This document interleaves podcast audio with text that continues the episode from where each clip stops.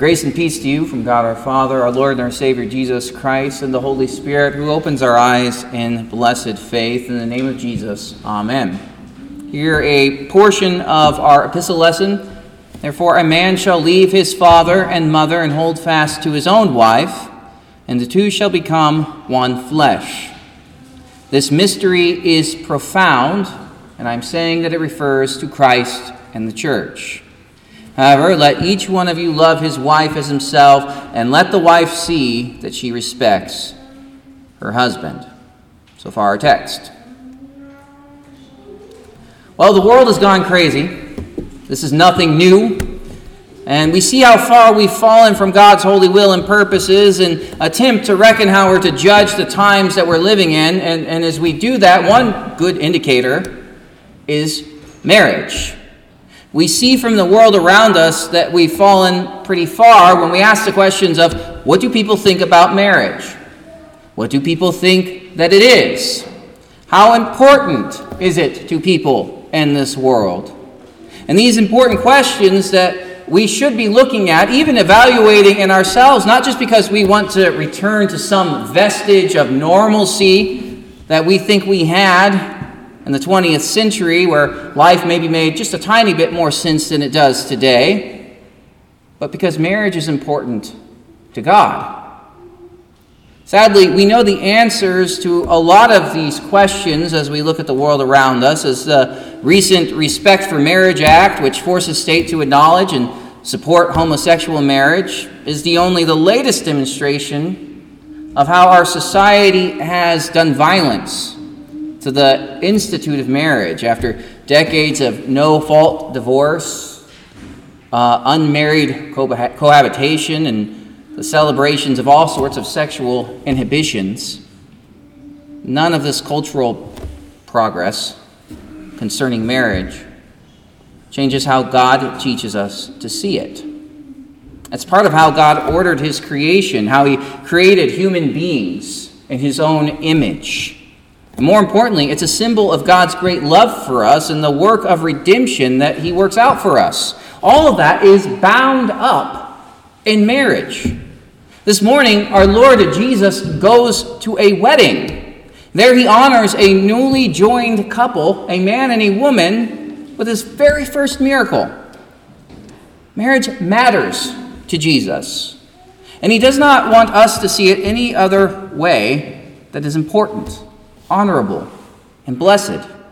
He doesn't want dishonor to fall upon this sacred institution, and that's because of who and what marriage is meant to represent. It is a divine institution. When Jesus was questioned about marriage and divorce, he goes back to the creation. First, he wants us to think about marriage as God made it to exist in Adam and Eve.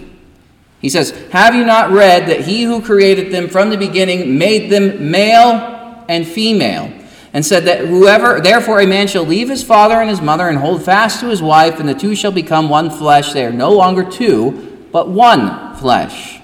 What therefore God has joined together, let not man separate. What does it mean to become one flesh? Other than that, God has joined two entire lives into one. They are not separate. They are to live as one.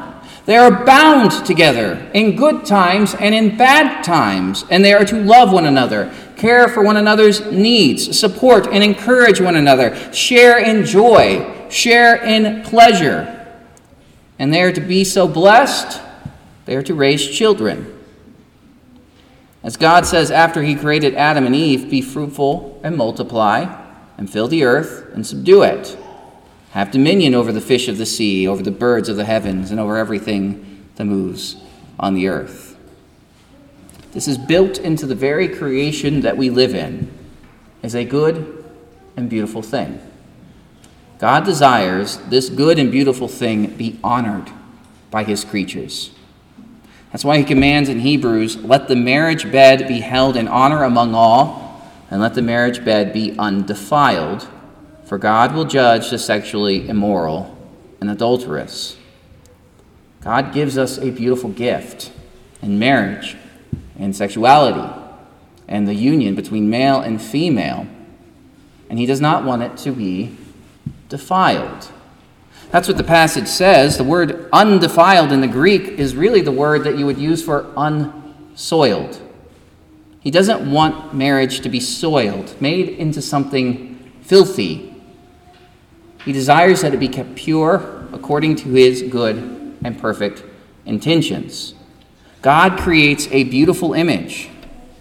He makes this perfect and wonderful union between Adam and Eve. And as God gives this beautiful image, man's inclination is to soil it. He makes it all about sex, or all about pleasure, all about money, all about immediate gratification. As man defiles the marriage bed, when he treats it, marriage as anything other than a treasure and a gift from God.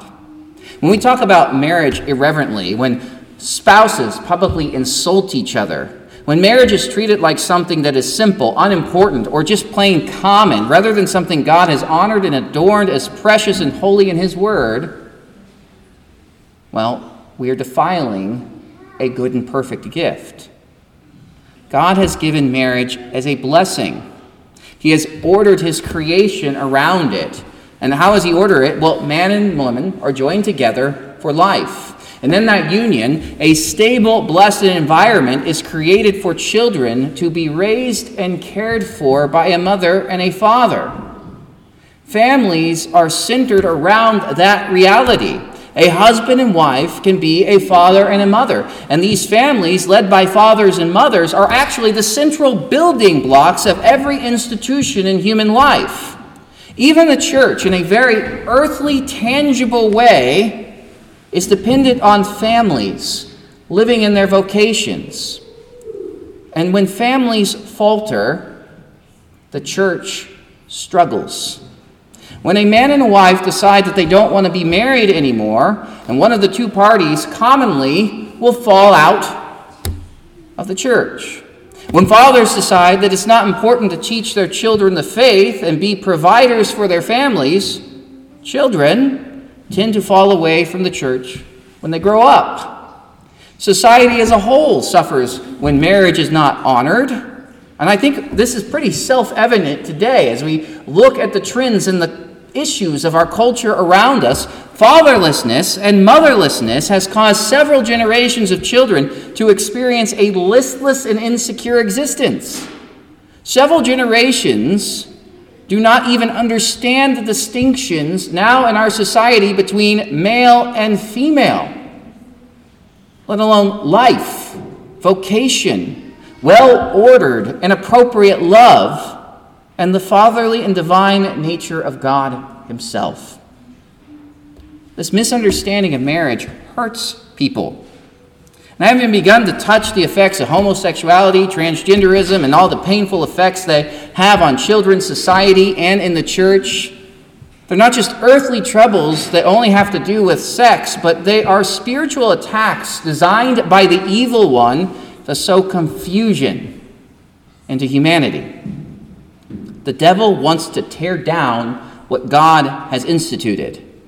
He has gladly taken hold of things like marital dysfunction, no fault divorce, sexual perversion, internet pornography, and a number of other things to attack this sacred institution because he wants it destroyed, twisted, and warped. So now people don't even see the point in marriage. They say, Why get married? It's just an old, made up institution that we don't need anymore. It's just a piece of paper.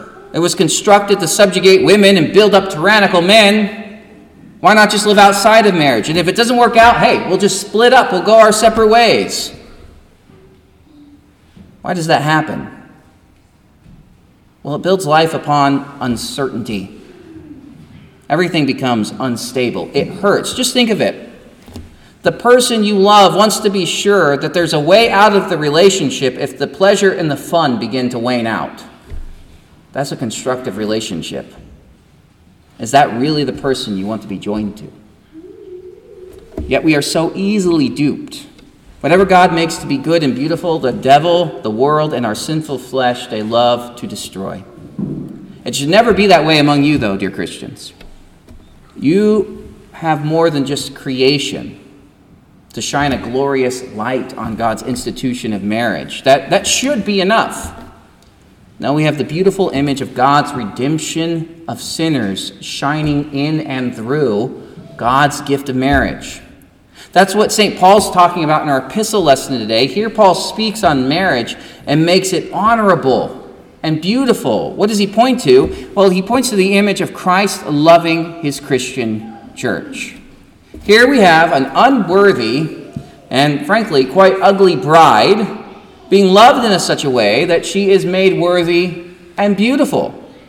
And all this love is returned, and the bridegroom is given greater honor. That is the mystical and spiritual union between Christ and his church. Jesus comes as the bridegroom in order to claim his bride, but there's a problem. You see, his bride's been messing around with somebody else. You see, everybody born of Adam is born in sin. People sin daily. And sin, properly understood, is a rejection of God, it's a denial of Christ, it's a perversion or inversion of God's will for his creatures. And so we've become so enslaved to sin, and sin owns the bride. And that's what Jesus means when he says, Truly, truly, I say to you, everyone who practices sin is a slave to sin. And so, what does Jesus come to do? He comes to free his bride from her bondage. And how does he do it? Well, Paul says, Husbands, love your wives as Christ loved the church, as he gave himself up for her, that he might sanctify her, make her holy, having cleansed her by the washing of water with the word, so that he might present the church to himself in splendor, without spot or wrinkle or any such thing, that she might be holy and without blemish. Jesus claims his bride back from sin by giving himself up for her. He dies. He sees the sin, the filth, the bondage to evil, and every other thing that plagues her, and he says, No, you can't have her. I love her. I will not hand her over to these things. I will do what I must. I will give everything I can so that my beloved is not destroyed by her own wickedness. And so God comes down. He comes to claim his bride back from the sin and evil that would possess her. He purifies her. She would be defiled. She would be soiled. She would be destroyed. But what does he do? He washes her. He cleanses her with his blood. He dies for her to make her pure, to make her presentable, to make her holy and beautiful. He gives himself over to death this is the love that Christ has for his bride. And this beautiful union between Christ and his church can only exist in this way. The Holy One cannot be bound to our filthiness, our unholiness, and our sin. And so, what does he do? He gives everything to make his bride holy to him. He forgives her. That's what Christ does for his Christians. And that truly is the hallmark of Christian marriage. It is that Christ forgives his bride. This cleansing is a continual one.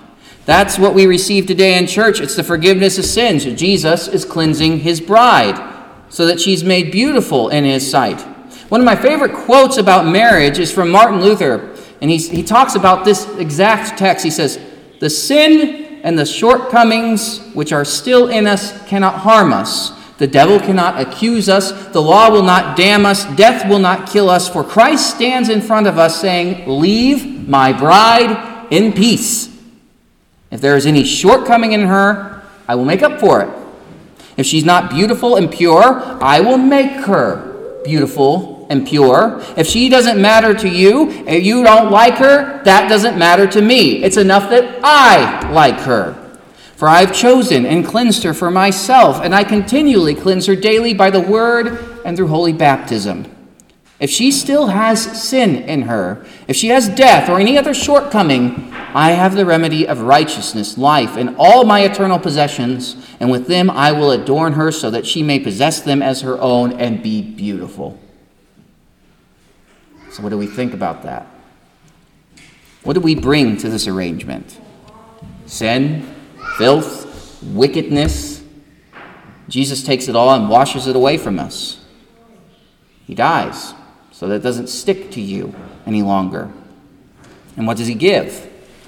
Forgiveness, eternal life, purity, dignity, and love. This is the greatest honor to marriage that God can give. He honors his institution by entering into it with his church. As those who are bound mystically and eternally to Christ in this spiritual marriage, we must show honor and reverence to earthly marriage. That must be done first as husbands and wives honor, serve, and most importantly, forgive each other. Men, husbands, you've been given the duty to love, honor, provide for, and protect your bride. Do as God has gifted you, and most especially, lead your brides to Jesus.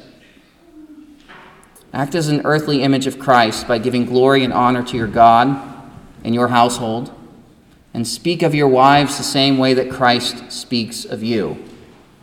As a pastor and as a man, I've heard way too many annoying wife comments. Talk to your wife the same way that Christ talks to you. Christ does not publicly dishonor us, and when he speaks to us, it's in a loving, tender, and gracious way. Do this for your wife. Wives, you've been called to honor, love, and submit to your husbands. Do as God has gifted you. Support him, help him, encourage him in his duty, hold him accountable to this calling to lead your household toward Christ. Where he may be weak, support him and encourage him. Speak about your husband in the same way that you would speak about Jesus. I've heard enough dumb husband comments in my life, in my ministry. They need to stop. And most importantly, husbands and wives, forgive each other. The small offenses and the big offenses are all forgivable. Christ has not hesitated to remove your sin from you, show the same honor to your spouse by putting their sins away and choosing to forget them. Don't bring them up all the time. Don't put them away in the back pocket. So, in the case that an argument might arise with your spouse, you can pull it right back out and put it in their face. No, forgive them. Understand your spouse's weakness, help them, care for them, encourage their sanctification and do this by living in mercy and forgiveness towards each other. And to those who are not yet married, who know people who are not yet married, who are parents or grandparents, to those who have children who may someday get married, learn to honor marriage while you're still single. Keep the marriage bed pure by not entertaining the world's obsession with sexual immorality. Avoid temptation by not looking at those things that are reserved for marriage. Keep your hearts pure and reserved for your eternal bridegroom, Jesus. And if you think you might get married someday, look for a spouse who will walk with you in Christ. Men, if you're looking for a wife, look for a pious wife. Women, if you are looking for a husband, seek out a faithful husband. Find someone who will walk hand in hand with you in your faith in Jesus. If the person you are dating is pushing you to live together outside of marriage, commit adultery, or violate your Christian conscience in some way, that person is not right for you. Call them to repent or break off the relationship. And if the person you are dating is unwilling to attend church with you, that person is not right for you. Don't marry them. St. Paul says, do not be unequally yoked with unbelievers. And that means that a marriage cannot exist if the husband and wife aren't, are going in two completely different directions. One will eventually follow the other, and far too often, it is the Christian that falls away for, falls away for the sake of the unbelieving spouse. Be wise if you choose a spouse. If that spouse will never come into your church, if that spouse will not walk hand in hand to you in faith, if that spouse will not honor your purity before God, you are going to struggle. And if that spouse never comes into your life, if you do not find that person you wish to marry, trust in God and rejoice still in the mystical marriage that you have with Christ because Christ has still shown you great favor and love by making you a member of his bride. Above all, though, remember there is redemption for our fallen lives. In this world that defiles marriage and corrupts hearts, Christ has come. He has shown us greater honor than we deserve by making us holy. Marriage is an expression of what it means to be made in the image of God. And God has put that image in you. First, according to creation, God has made us to be in relationship with each other. In marriage, we are joined to another person in a creative and beautiful way. And that's the same image of God that we have and He has within Himself as the three persons of the Trinity all live together in perfect unity to sustain and preserve everything in the entire creation. So it is with man and wife. They live in a procreative union where they strive to sustain and preserve a home. And more importantly, marriage is an expression of the image of God that has been restored to you in Christ. Christ has given himself for his bride to make her holy. And we see the perfect image of marital love. It is a person who loves their God given spouse so that they encourage them toward holiness, that they sacrifice for the sake of their purity, that they live in love toward one another. What stands at the center of this is faith in Jesus. Jesus alone makes us holy. Jesus alone truly forgives and retains and removes sins from our hearts. Don't be like the world. The world loves ugly marriages where husbands and wives bicker and defame each other, where they twist the order of male and female, where they divide what God has put together. The world delights in insulting God and his holy institution. You are not of the world. You belong in the kingdom of heaven. You bear the image of Christ as a baptized child of God. You have been made into the very bride of the Lamb of God who takes away the sin of the world. Honor marriage. Rejoice in your bridegroom who has given himself over to death to redeem us from our sins and make us presentable in his sight. Husbands, love your wife. Sacrifice for her. Speak tenderly and mercifully to her demonstrate and prove your love to her in the way that Christ has demonstrated and proven his love to you. Wives, respect and honor your husbands.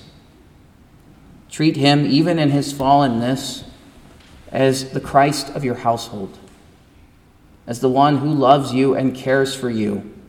And in his weakness, encourage him to live in that role and that calling. You who are single, unmarried, trust in God. Honor marriage in your life and your conduct, and rejoice that Christ has bound himself to you in the waters of holy baptism. But above all, each and every one of you live in the grace of Christ who has restored us to himself by loving us even to the point of death. Live live in that costly bought forgiveness of sins, both in receiving forgiveness here in God's holy church and in giving forgiveness amongst each other. And in that, we will show great honor to our God. As He has honored the divine institution of marriage in His first miracle, and in all the work that He has done in creation and in our redemption let us honor this gift as well. Let us pray. Heavenly Father, help us to honor your institution of holy marriage. Help husbands and wives to live in harmony and grace according to your good and gracious will, and subvert all attempts to drive man and wife away from each other. And help all of your dear Christians to rejoice in marriage as an image of your redemption for us poor sinners. And in this, stir up true joy in our hearts. In the name of Jesus. Amen. Now may the peace of God that surpasses all understanding guard your hearts and your minds in the true faith to life everlasting in the name of Jesus. Um, Amen. We rise.